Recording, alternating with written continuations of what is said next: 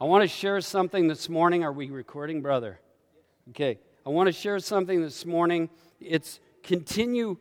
I thought I was done a while ago, but this is the last chapter. I said that before, but it's based on the, everything's going to be based on this, but um, it's called the point of origin. And the Lord quickened this to me in a dream. Like I said, about a week ago, he was speaking to me and showing me something in a dream. And then I came out of it, and he made me wide awake in the middle of the night so that I would get up and uh, start to ponder with him and write some stuff down. And so I want to I want to develop this just a little bit. Yeah, he's good, isn't he? I want to develop this a little bit this morning um, from the perspective of um,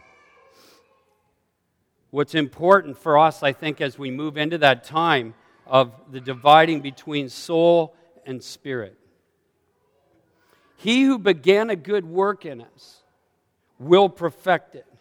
That's the Holy Spirit. It's His work in us. His work in us. You may not feel Him a lot of times, but He's at work.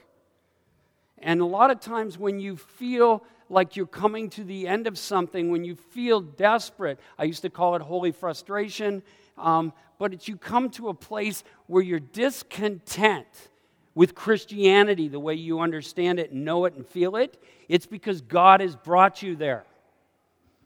This whole journey is about your soul.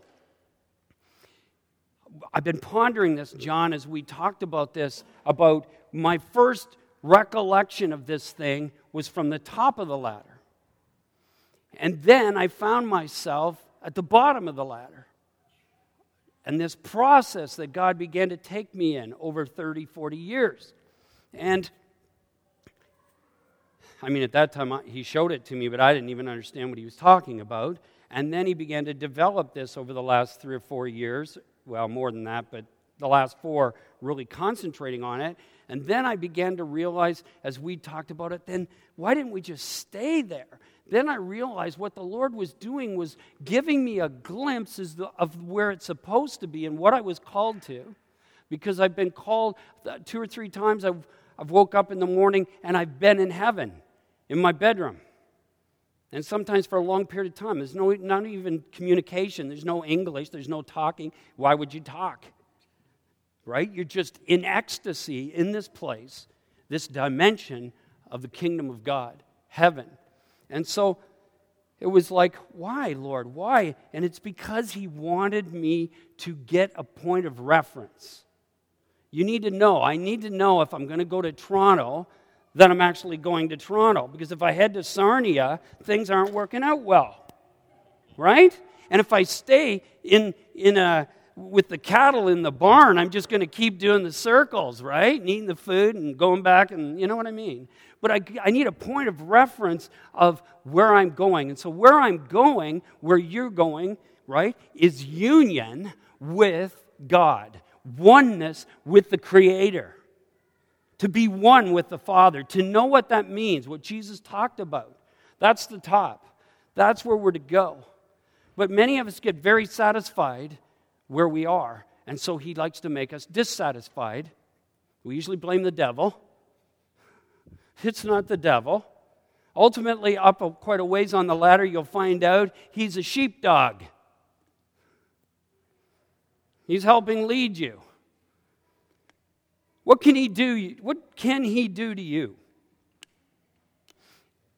There's no such thing really of death as death, is there? You just lay your body down. Do you die? No. You can't die. You're a spirit. You just move into another dimension. It's like taking wood and putting it into a fire. Did the energy did the energy go anywhere? It just changed form. That's all it does. It changes form. It's still the same properties that made it wood are still there in the combustion of that fire you can't die. It's a delusion. Oh, you might move out of this little tent here into another dimension. But we first got to stop serving death, the spirit of death. because he's got us worshiping him to find a way to heaven. When Jesus on the cross did the job, Jesus on the cross made the way to heaven, not death, which is a delusion. Tell it to Enoch. Tell it to Elijah. They decided not to participate. And God's no respecter of persons. Tell it to the Apostle John. So, if you find yourself frustrated, and you know what the sad part is? There are casualties in this place I'm talking about right here because um, Brother Lawrence called it miscarriages. What happens is we leave Christ and we walk away. Because all that He promised when we were saved, all that we felt is gone. And then we walk away, disillusioned, instead of allowing it to make you move forward into something greater. The soul, if we look all around us, what do we see? I plant a seed in the ground, sun, water, and the seed. Everything that that oak tree will ever be is in the seed. It's already in you. You don't need anything. It's in the seed. It's in Christ. He's in you. Right? That seed grows up into a massive oak tree. Everything around us has to, it starts. A child, you know, the woman becomes impregnated with the seed, and then this process inside of creating the machine takes place. And then she gives birth into a thing Jesus Christ calls a womb. Did you know you're in the womb right now? It's not the womb for your body, but it is a womb. Otherwise, you wouldn't call it a womb. It's a womb. What is that womb for? It's for your soul. So that your soul might grow into the mighty oak tree, that it might grow up into what God intended. Everything's in the seed, everything's in here. Right? I just have to allow the process of what the Holy Spirit's doing, the sun and the water, to cause me to grow into the truth, that I might be born. Right? So there is a process I see. I see, yes, in reality, the cross did the work. That's why I can boldly go right in the throne room. That's why I was able a few moments ago, right into the court. There's nothing to stop me, and I don't have guilt and condemnation now. So I don't have to spend time there working on me. He did it. He does a way better job. I can't do it. But once I get there, sorry.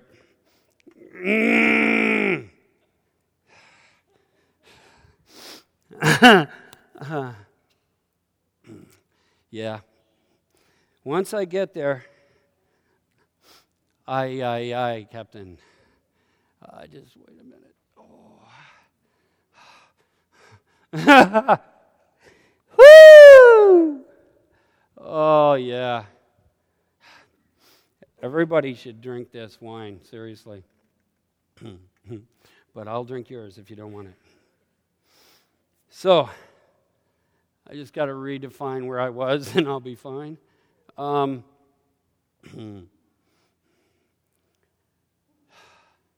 yes, yes. The cross did the work, but my soul has to awaken to the reality of what already is. And the process is quite a process. Now, the soul is, is fragile, it's wonderfully and fearfully made, but at the same time, it, it learns through difficult situations.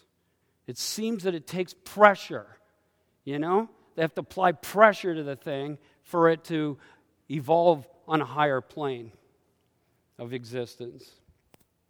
And so, God allows these things in our life in order to wake us up.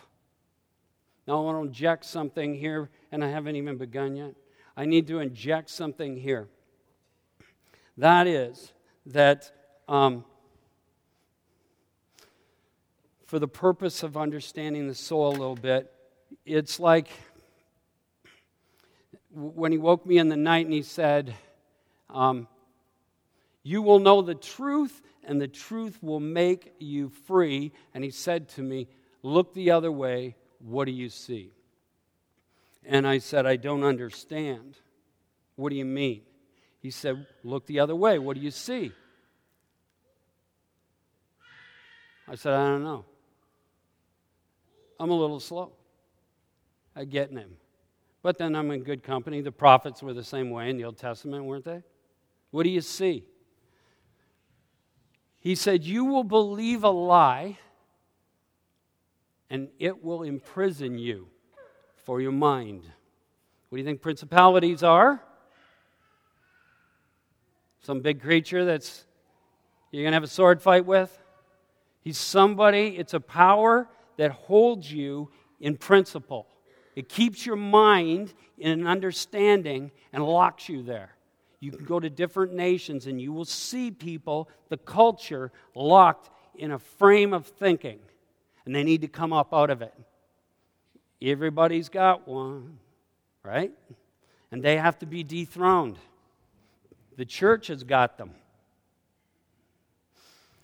You will believe a lie. And then he said to me, You will believe a paradigm, a way of looking and concept and understanding something.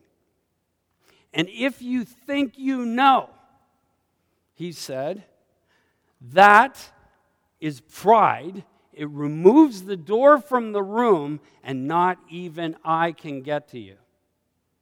Not even Christ can save you. Now, why? That's a pretty intense statement, isn't it? It's because you think you know all things. It's what happened with Lucifer. So, how do you protect yourself from this? How funny would it be for a little plant down here going, I'm an oak tree, I'm a great oak tree, I know all things? We call that stupidity, right? And yet we think we've arrived. And all we got to do is stop for one second and see these signs are not following me. Therefore, I must be stuck. It's common sense. It's just common sense. You stop and you go, I don't know all things. So God wants to wake us up from glory to glory to glory to glory. Levels of revelation, waking us up. I'm going to talk a little bit shortly about dark night of the soul. If you've ever heard it, God is just, I read the book and I didn't get it. I knew about suffering and I knew about all my concepts of what it might be, but then the Lord showed me what it was. And it wasn't that at all. Those things may apply, may be pressures, but that is not what it is. It helped me to understand something where I am, where I've been, what's been going on. The heart of the matter is your heart. The heart of the matter is your heart. Deuteronomy 10:16 it says so circumcise your heart and stiffen your neck no longer. That means to cut away the flesh, the carnality, right? That life might be exposed, become vulnerable, right? Transparent, and allow what's within to come out. Cut away the flesh, the thing that's hiding, protecting you, that you think you're safe behind, to remove that. And it would says, we know the term, stiffen your neck no longer. Well, what do they mean when they say, well, that guy's got, you know, I think this is probably more of people in the 40s and 50s that would have said this But they'd have said, you know, that's a stiff necked person. Unteachable. They're unteachable. Pride. They're not teachable. Job 4124 says, His heart is as hard as a stone, even as hard as a lower millstone. Well, if you understand how they used to make, you know, grind wheat or, or um, whatever, they, would, they had two stones and they would grind together, and the one on the bottom, usually but not always, is harder. And it, it grinds it together until it turns that stuff into flour. And so he's saying that our hearts were as hard as a millstone. Second Chronicles. He did right in the sight of the Lord, yet not with a whole heart. He kept the rules. He's a good Christian boy, but his whole heart isn't in it. What do we call that? Nominal Christianity. Nominal Christianity. And nominal Christianity is in the heart of the person. They can go to church, they can be in ministry, they could be a great movie and great ministry in the earth, and they're half hearted. You won't see it, but God does. Right? Intimacy is vital. How do we know? You can arrive in the throne room, healed the sick, cast out demons, prophesied, all the signs and wonders of a gift. And the Lord says, Remove him, for I do not know him. What he's saying is, This man had no intimacy with me. Does that mean he's going to hell? No. He's being removed where nominal Christianity goes. Do you realize there's different places in heaven, in that world? Not everybody's going to be in the same place. You either are nominal, hot, cold, right? It says he was weeping and gnashing of teeth. He was in great anguish because everything he did just went up in smoke. Because intimacy is of more value to God than what you ever do. Because the only thing you do that will remain is what he did through you. Had nothing to do with you. Right? As long as we get significance out of what I do, whether it's preaching, whether it's my gifts if I heal the sick, if I get significance from that, I'm blind. It's so important. Intimacy is vital, especially on this ladder. We'll call it a ladder, we'll call it a mountain. It's the place where Moses went, it's a mountain. Different levels on the mountain. He did right, he did right in the sight of the Lord. All his acts, he did the right things, yet his heart wasn't with the Lord. It was half hearted. Ezekiel 36, this is the process of what God does then. He says, I will give you a new heart, put a new spirit within you and I will remove the heart of stone from your flesh and give you a heart of flesh, which in this case he means that can feel, that's alive, it's awake. And I will put my spirit within you and cause you to walk in my statutes. This is the work of God, giving us a new heart that can feel. I remember as a born again Christian, as a born again Christian, I'm sitting I don't know what year it was. I'm on Erie Street, so who knows? Maybe 84, mid 80s, let's say. I don't know. I'm sitting in the, in the house one night and I'm, um, I'm at the dining room table. I was reading a book, and all of a sudden, this, this person comes into my uh, dining room. I don't see them, but I know where they are. They're about eight feet away from me, standing there. I know they're there. I'm very aware, and they're very holy. I've had a few times in my life where God comes to me in holiness. It's a beautiful thing. Those I, I cherish the most. It's not to make me feel guilty and full of sin, but it was to reveal a truth to me and me to take notice. And so he shows up. He says to me, John, put the book down. Well, I'm a little nervous because I'm not that old in the Lord and I'm not sure what all is going to happen. And uh, you can't hide, right? You can hide in church, you can hide in a crowd, but you can't hide from God. So he says to me, Put the book down. I says, Lord, but I'm reading about you. he must have he must have got a good chuckle out of that. I'm reading about you. In other words, I'm a little nervous about what you might have to say here, so I'm kind of like deep in, in this thing. Could we talk about this, maybe, God, right? You know what he said to me? He said, John, he started out with a line that would scare you. He said, John, your heart is evil. It's desperately sick. And at that point, I should have been crawling under the table and trying to save my life. But in the same breath, he says, But I'm going to give you my heart so that you might love with my love. I'm not going to leave it up to you, John. I'm going to give you a heart of flesh. You see, this is his work. He wasn't coming to be me, he was coming to show me a truth. You see how beautiful that was? It ended on a great note. And you know what? Afterwards, I was thinking, why did this happen to me? Then I remembered, Joe, that was during a time when we were praying and we were crying out to God. I think we were reading some David Wilkerson and we were crying out to God, Oh God, oh God, come and kill me, kill me. Who does that? We did. We were just these little lambs, right? Come and kill me, Lord. We want to know you, Lord. I want a heart. I need a heart after you, God. Deliver me, you know? And we did that for a while, and then we ended and went on to the next thing, whatever was going on with us. And lo and behold, the Lord shows up to answer me. But I'd forgotten. So at first I'm thinking, what's this all about, you know? This is in response, John. It's a good thing, right? So he wants to transform our hearts to feel Stiff necked is hard hearted. Unteachable is when you think you know, when you've closed yourself off from the Spirit of God. You may talk about Him, doesn't mean you know Him. Because I got to tell you something just because I walk on the edge of the ocean and feel the spray of it, doesn't mean I've trucked around five miles down.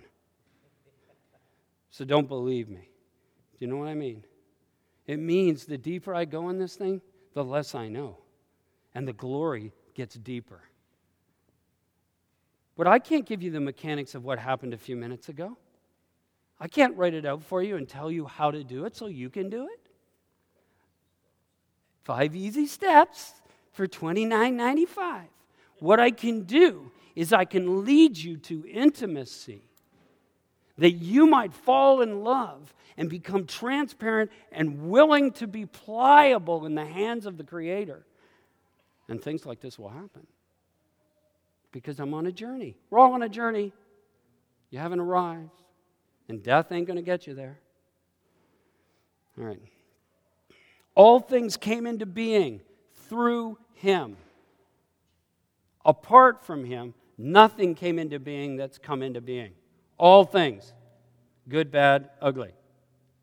In him was life, and the life was the light of man. The light shines in the darkness, and the darkness did not comprehend it. I call it being asleep in the light. It's possible to be asleep in the light. In fact, we all are in one degree or another. It's thinking we know. John uh, 9, uh, 1 9 says, there, there was the true light which coming into the world enlightens every man. So, this life, this seed, comes within me. The word glory in Hebrew means discover my light. The power comes on you. We know glory's heavy, all that, but that's not what it means. That's a result of it. Discover my light. That means something's inside you. It came as a seed, it was the life of Christ. And now the glory of God is that you would discover the way up the ladder, the light that's within you. Awaken to it. That's what that means. Arise means wake up in Hebrew. Wake up. Okay. Matthew 13, 12 to 15 says, For whoever has, to him more will be given, and he will have an abundance. But whoever does not have, even what he has, shall be taken away from him. Hasn't that scripture always kind of bent you? It says that he does not have, and yet what he has will be taken away. God, what are you talking about? What are you talking about? He's talking about light. We're all given.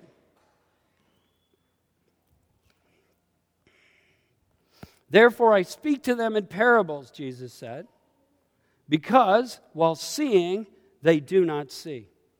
Hearing, they do not hear and do not understand. It's a language, a code from heaven. It's not what we think it is, it's hidden. Parables. We go around tell the parables today the way he did, and we think we understand. Well, this means live a good life. This means this. This means this. This means be encouraged. No, it doesn't. Maybe at the foot of the ladder it means that, but that's not what he's talking about. He tells you right here it's a parable earthly language, heavenly meaning. It's hidden in it. And here he says, um, This was the case of the prophecy of Isaiah being fulfilled, which said, You will keep on hearing, but will not understand. That sucks, doesn't it? You'll keep hearing, but not understand. You will keep on seeing, but you will not perceive. Perception's everything. For the heart of this people has become dull, half hearted. With their ears they scarcely hear, and they've closed their eyes. They're unteachable. Oh, they're wise that they would see with their eyes, hear with their ears, and understand with their heart, and return, and I would heal them. And I would heal them. This is really where we're standing in the Western church, right? Is that when we would recognize by the fruit of what we do that we do not see, that we would stop and desire to see and become teachable and pliable in the hands of the Creator in whom all things were made. All came, things were, came through him, by him, to him. Christ, the Word of God. Ephesians 5 All things become visible when they're exposed by the light. For everything that becomes visible is light. For this reason, it says, Awake, sleeper Arise from the dead, and Christ will shine on you. Well, that's not talking about the lost. We all know they're dead. I asked the Lord one time, Lord, why is it that so many people are at this church? And seriously, God, it's kind of dead there. Then I'd see another one. Then he said to me, They go to the degree of light that they can feel comfortable in and not be exposed. They're looking for fire insurance, but they do not want to come towards God. So as soon as the light goes up, they back away. I love you, Lord, but I'm going down the street. Right? And I, at first it kind of bugged me. And then after a while, I realized it's understandable, God. It's understandable. The seed has to grow. It can become stunted, it can become miscarried. Remember, we're in a womb. The soul is got to grow to be birthed into something for all of eternity. Mm. Okay.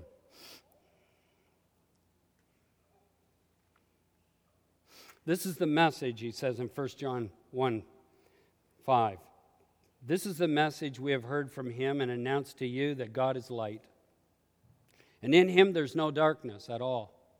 If we say that we have fellowship with him and yet walk in the darkness, we lie and we do not practice the truth. But if we walk in the light as he himself is in the light, we have fellowship with one another, and the blood of Jesus, his son, cleanses us from all sin. I'm going to move along here a little bit. Psalm 56 13, for you have delivered my soul from death. Indeed, my feet from stumbling. This is David. So that I might walk before God in the light of the living. In the light of the living. What are you talking about, David? Abraham, Isaac, and Jacob are alive, they're not dead. I am the God of the living. God said. Not the God of the dead. Remember? Death's delusional. It's just a change. You, your spirit doesn't die. There's a place of the living, and there's a place of the miscarriage, of the death. He's saying, this is David, that he would be before God in the light of the living. So the living are in the light. John 11, 9 to 11, Jesus answered. This is incredible. He says, Are there not 12 hours in the day? If anyone walks in the day, he does not stumble because he sees the light of this world. But if anybody walks in the night, he stumbles because the light is not in him. This he said, and after this, he said to them, It's connected. You got to remember this part going into this part. He says, Our friend Lazarus has fallen asleep. But I go, what to do, Jesus? To awaken him from sleep. He was using Lazarus as a picture of our needing to walk in the light because we're asleep. Do you see? They're joined. You can't separate the scripture. He's using the story of Lazarus. He's fallen asleep. I'm going to wake him up. And it's an answer to them when he's teaching them about walking in the light or walking in the dark. That we need to wake up. We're dead. Without him, we're dead, separated. John 8 12 says, Jesus again spoke to them, saying, I'm the light of the world. He who follows me will not walk in darkness. But you have to follow him. It's not enough to go through the door. Says, I'm the door that leads unto life, the cross. It's not enough to get saved and stand just inside the door of the house. He said, Follow me. Follow me. There's a following. You have to follow.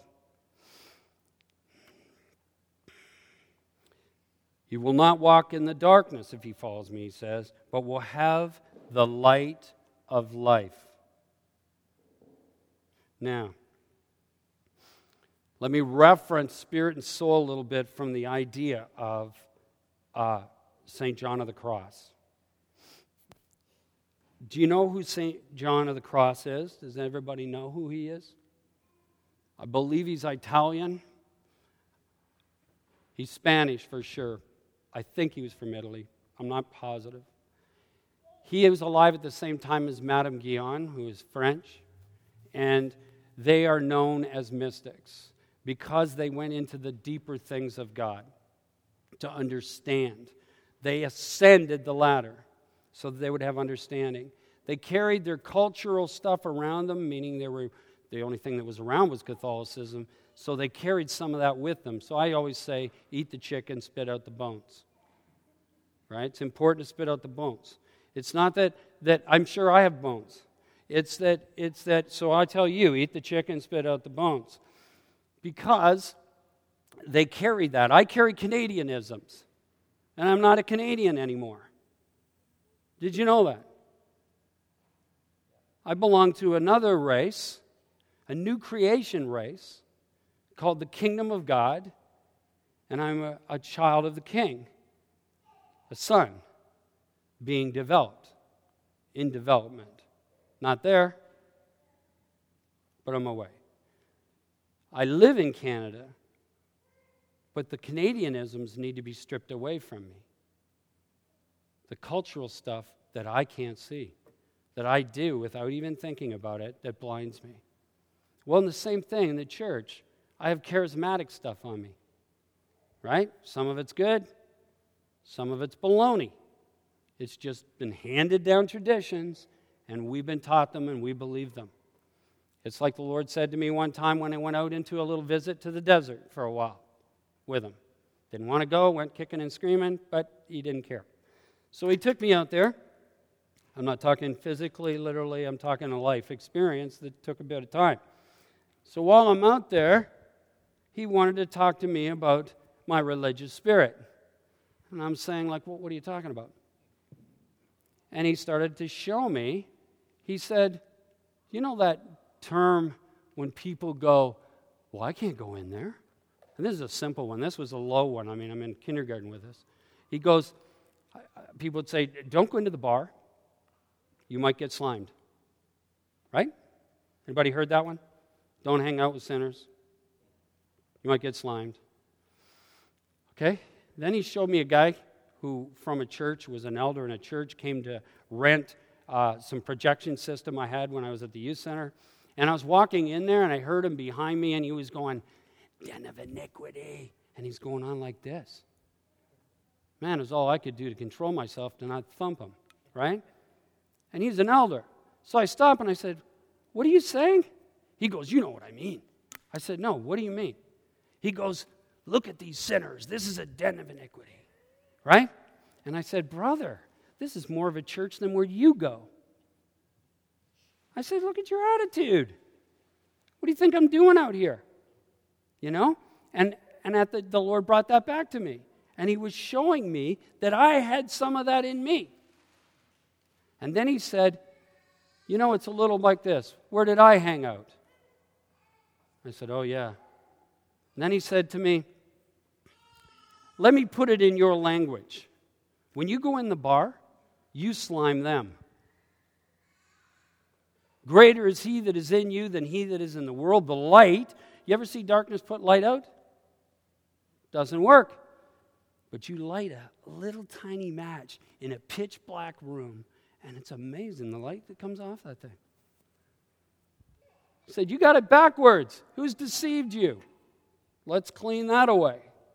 Right? Well, I feel beat up and I'm in the desert. He teaches me that I'm the slimer. I'm the guy with the light. Carry on into the dark. That's where I'm sending you, John. Don't put your light under a bushel basket. Remember, we used to read that as kids, or sing that little song as kids? We didn't listen, obviously, because we built little baskets. Anyway, he has to strip this stuff away so that we will begin to understand what some of these things mean. So John 5:37 says, "And the Father who sent me, he's testified of me. You have neither heard his voice at any time or seen his form. You do not have his word abiding in you." At this point they didn't, did they? For you do not believe him whom he sent. You search the scriptures because you think that in them you have eternal life. You're going to have to hold on as I go through this little bit right now. And listen, because this is going to offend you a little bit, maybe a lot. You think that in them you have eternal life. It is these that testify about me. And you're unwilling to come to me so you, have, so you may have life. That is one powerful scripture right there. I'll tell you why. Because there's a point where you must come to Christ and let go of your security blankets. Does it mean I don't believe in the Word? No. I love the Word of God. The Word of God got me to here. Doesn't He say that? They testify of me. But they're only going to take you so far on the ladder. Then at that point, you're going to have to let go of the blankies. And part of the problem is is your perception of scripture. Remember principalities, holding people in thought, a paradigm. You ever heard of the word paradigm shift? Change of the way we think the way we see, perceive. It's got to happen.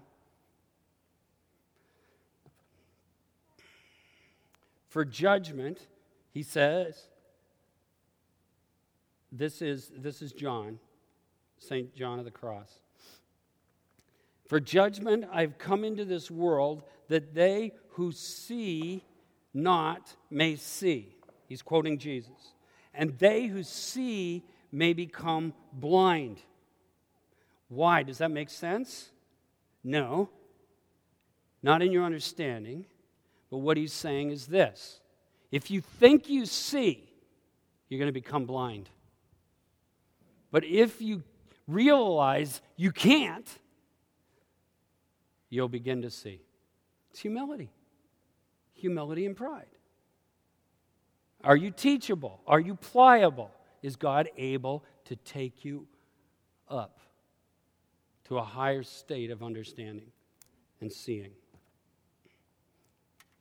Um, this relates to the spiritual road. He who is in darkness, blind as to his own proper natural light, shall see supernaturally. That means you have to let go of your natural understanding. And he who shall rely on any light of his own, the greater will be his blindness. Those is going to get you a little bit. And the more he shall be hindered on the way of the divine union with the Father. God desires divine union with the Father. That's his purpose. That's why Christ came. Now I'm going to show you what the Lord began to show me. I'll give you an example first that, that um, John gave.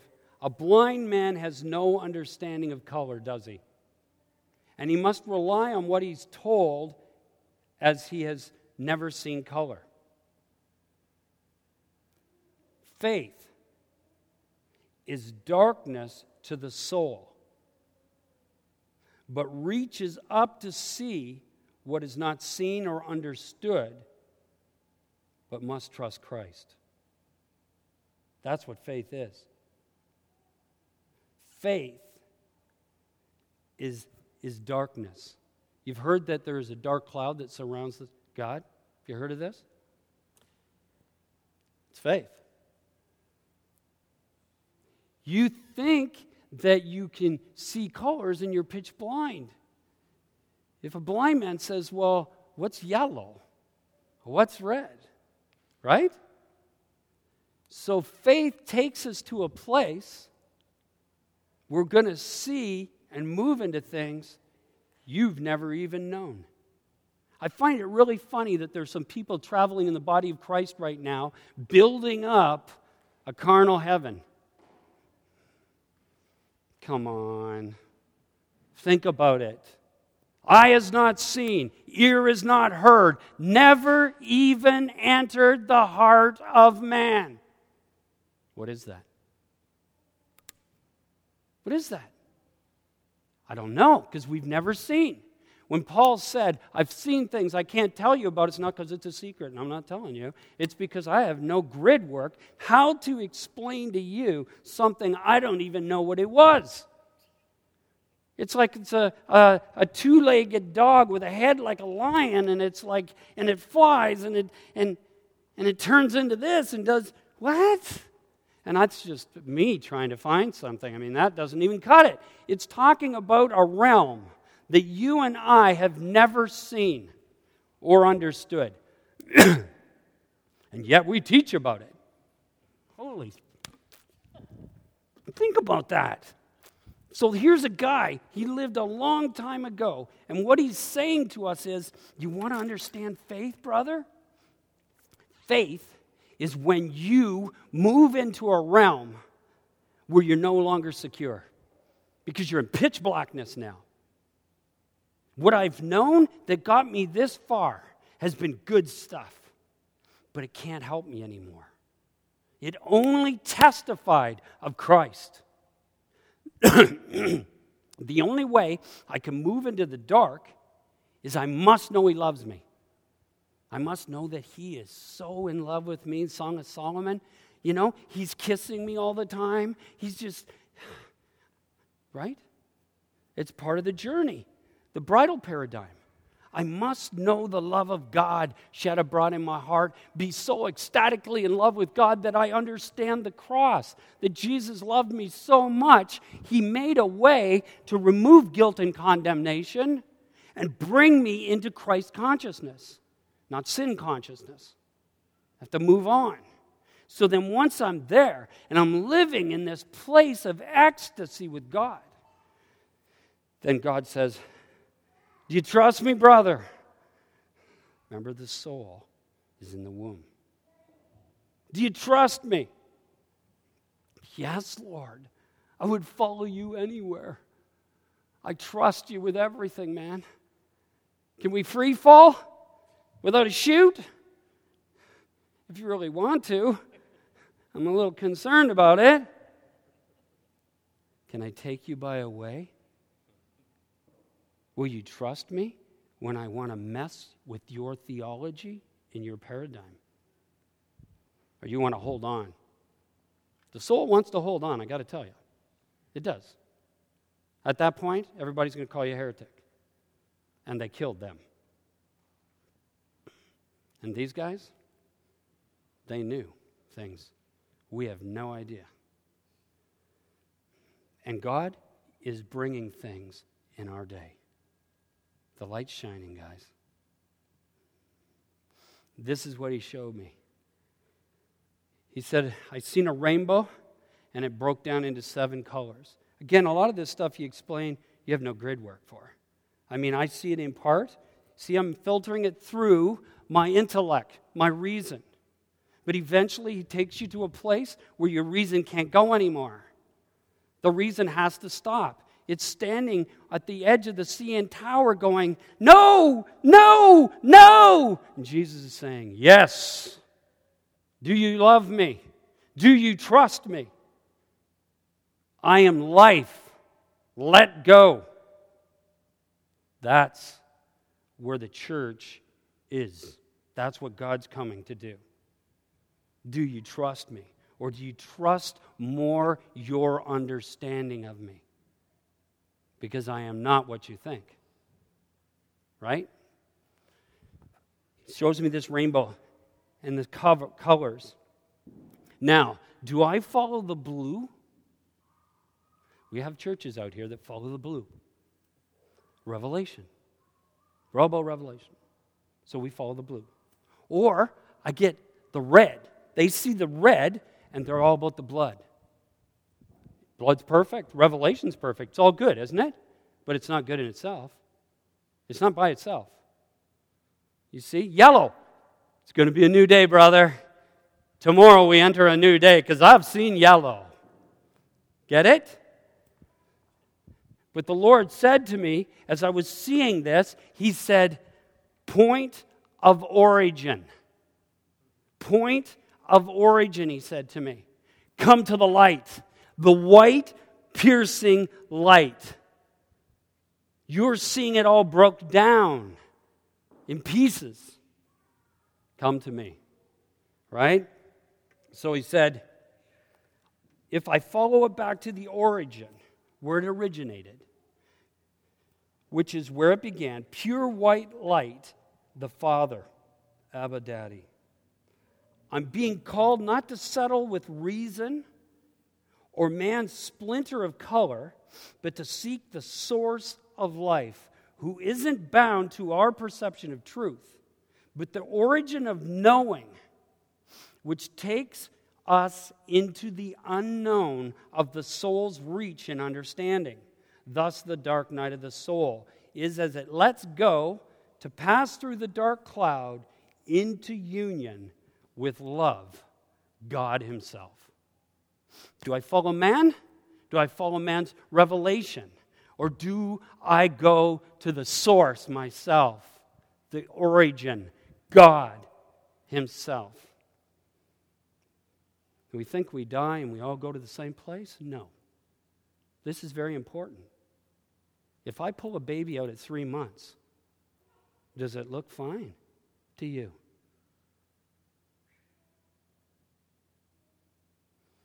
Brother Lawrence said, Man, a miscarriage here is unretrievable.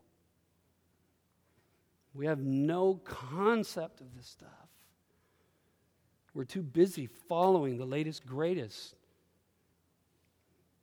instead of God Himself who wants to take us into the darkness. There's a message that'll get you a long ways in a big conference. God wants to bring you into the darkness. I'm not following Lucifer. No, you already are. He wants to take you where you've not been before. Star Wars, right?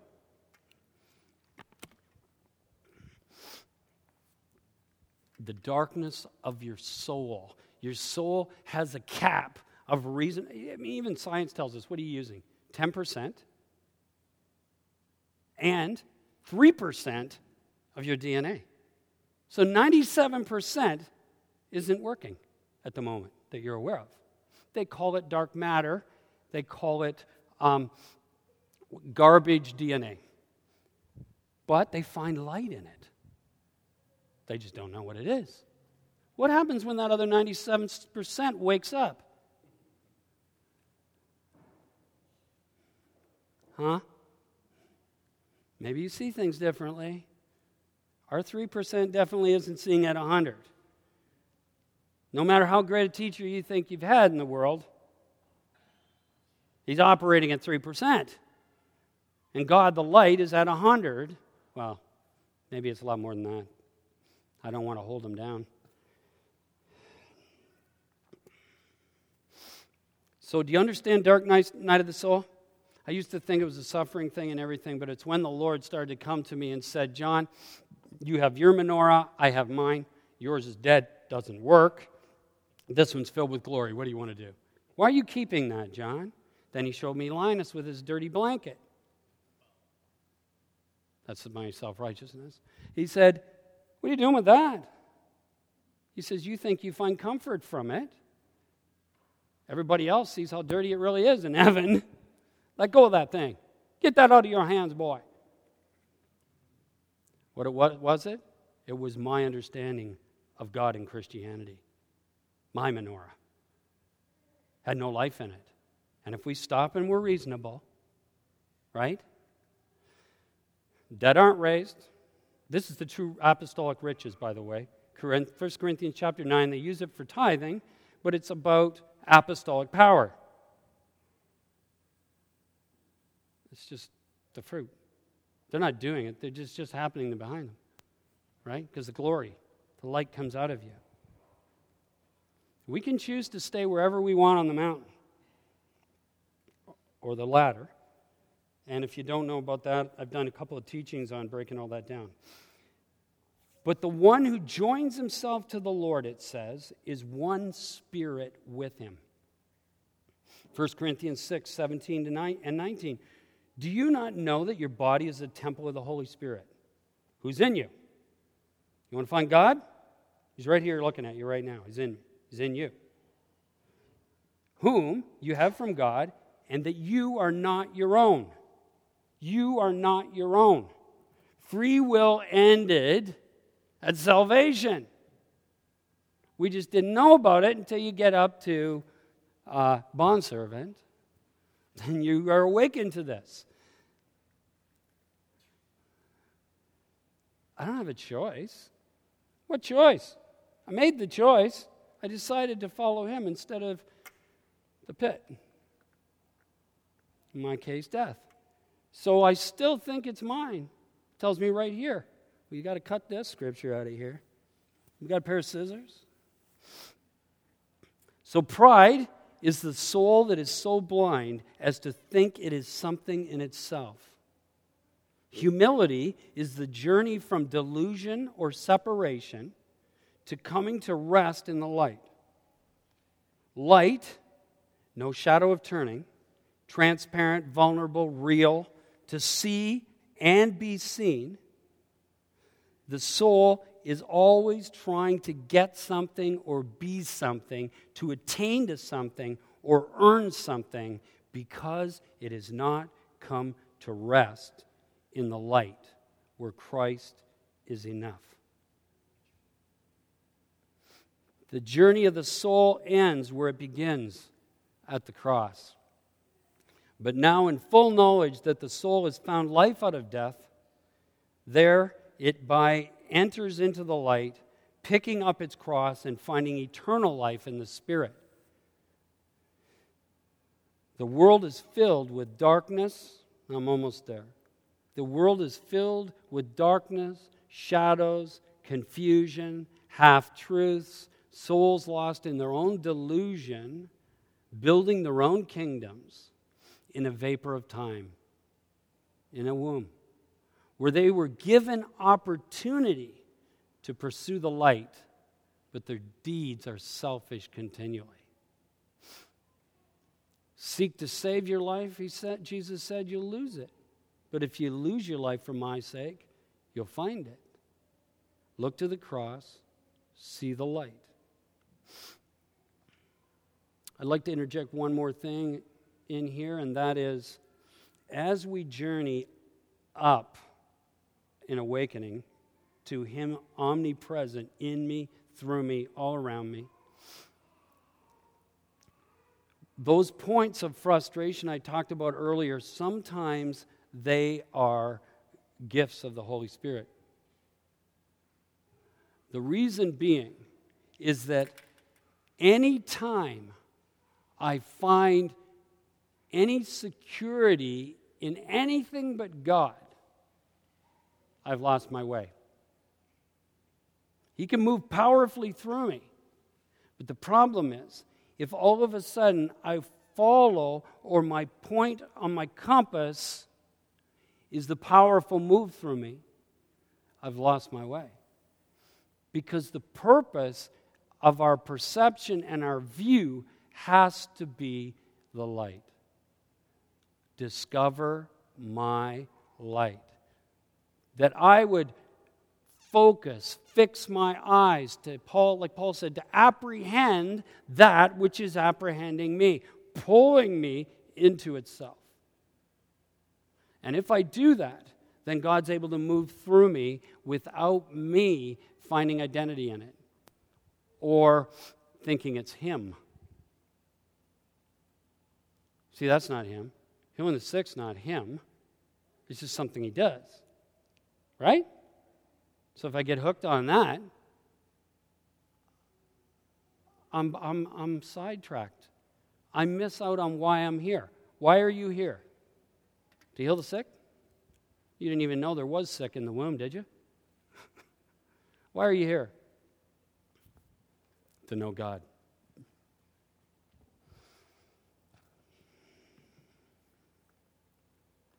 Keep pressing upward through the cross, out of the shadows of human wisdom and past half truths.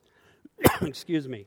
Then past the miracles of his hand, past the rainbow of the promises of God, even past the mentoring spirits by His grace, mentoring spirits, the seven spirits of God. We need them, but I don't now want to make it my ministry or who I am.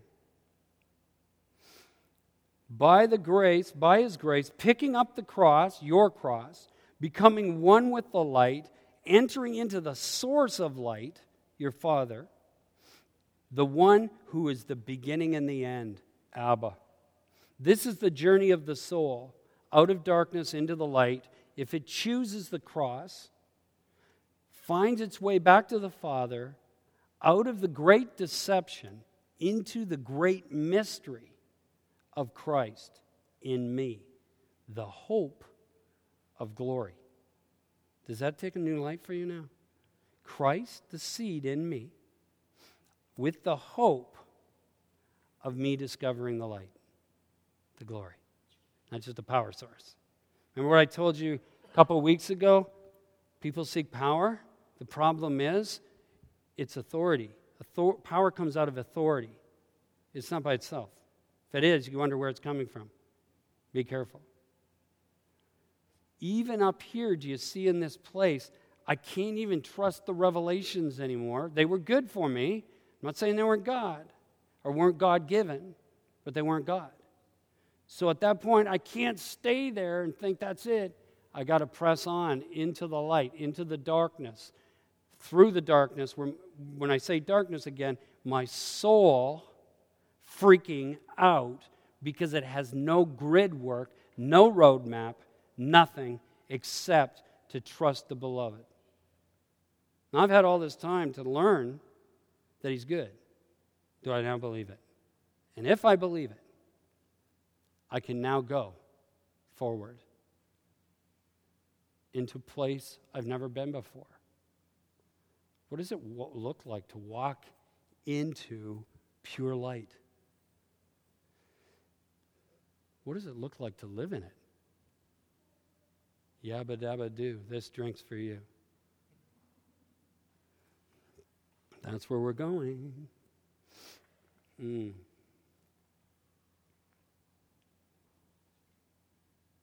This is the journey of the soul out of darkness into the light. If it chooses the cross, finds its way back to the Father, out of the great deception, into the great mystery of Christ, the hope of glory in me. It's by grace, for there's no self. There never was. That's the delusion. You and I are one. God is the greater consciousness. I'm conscious. What makes me me? I'm conscious. I'm aware I'm standing here talking to you in a building on 113 West Gore Street. That's what makes me me. If I wasn't aware of any of that and I was standing here, I wouldn't be conscious. And I am part of Him, and so are you. Therefore, whatever I do to you, I do to Him. It's just immaturity. It's me still thinking I'm separate. I'm still trying to find God when God's here all the time, right? Remember this, the thing? We're going on a far journey to a place nearby. And when we finally arrive, we'll realize we've always been.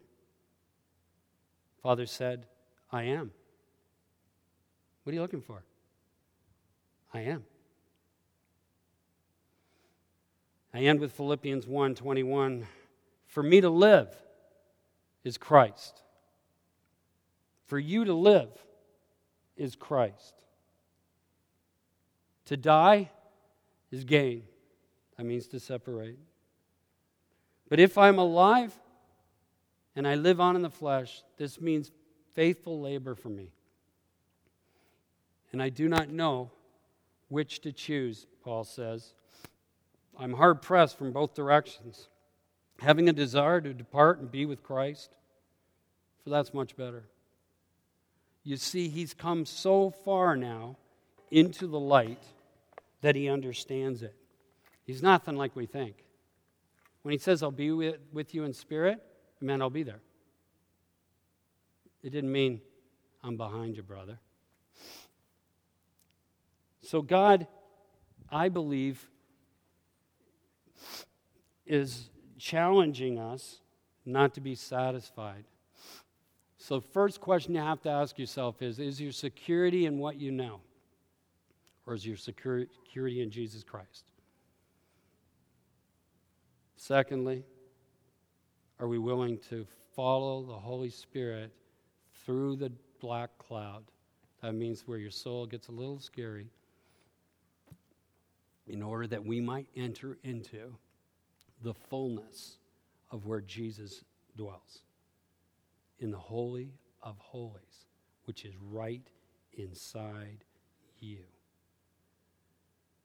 If we think we're trying to get something, and we're asking him to come, we are fortifying a lie from Lucifer called unbelief. We're teaching separation, distance, and delay. These are lies from the pit. Jesus never taught it. Where's the kingdom? It's in you. Where's Christ this morning? In you. I would love to see Jesus physically appear in this room and sit and talk to us, but I realize even that is immaturity. He's right here with me now. Why do I want him out here? I used to say to him, Lord, I'm kind of ticked when I was a young Christian. I'm kind of ticked, Lord, being born now. I would have loved to have been born and been one of the disciples. And I could have hung out with you and watched you doing the miracles and all this stuff.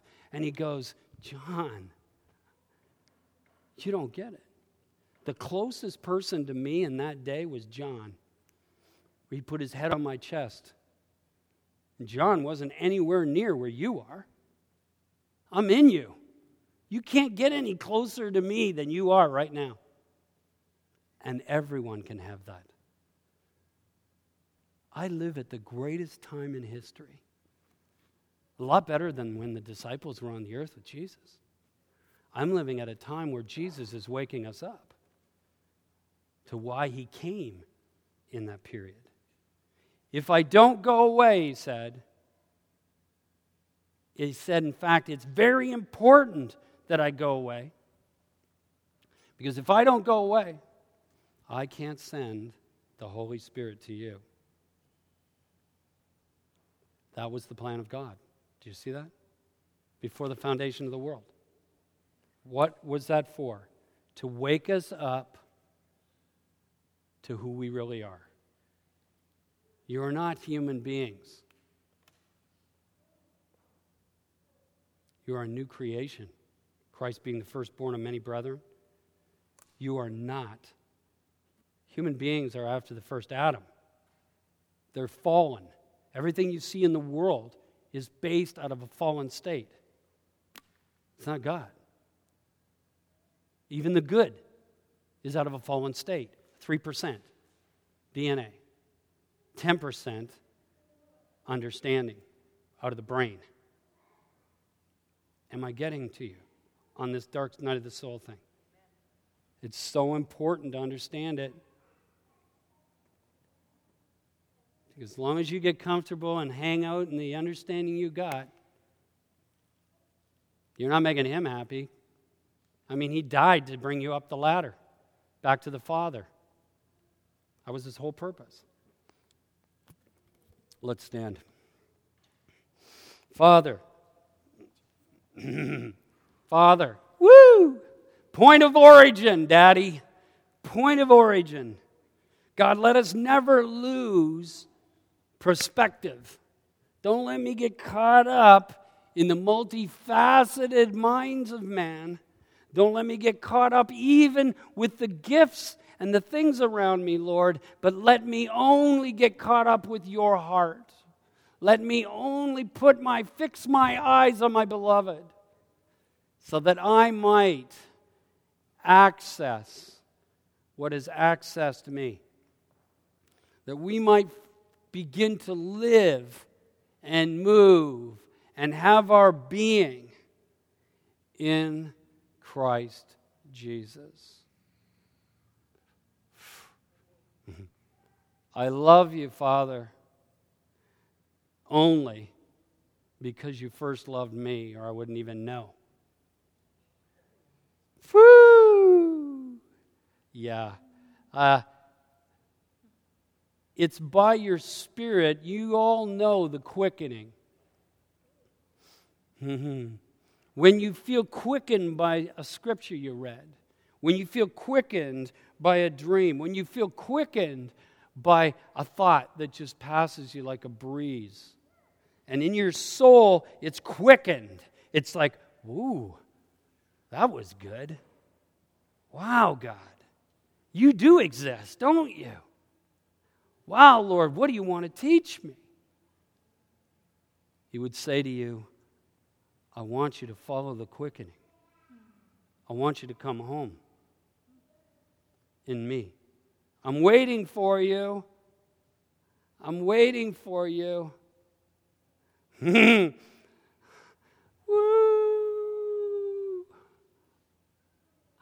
All are called, but few find.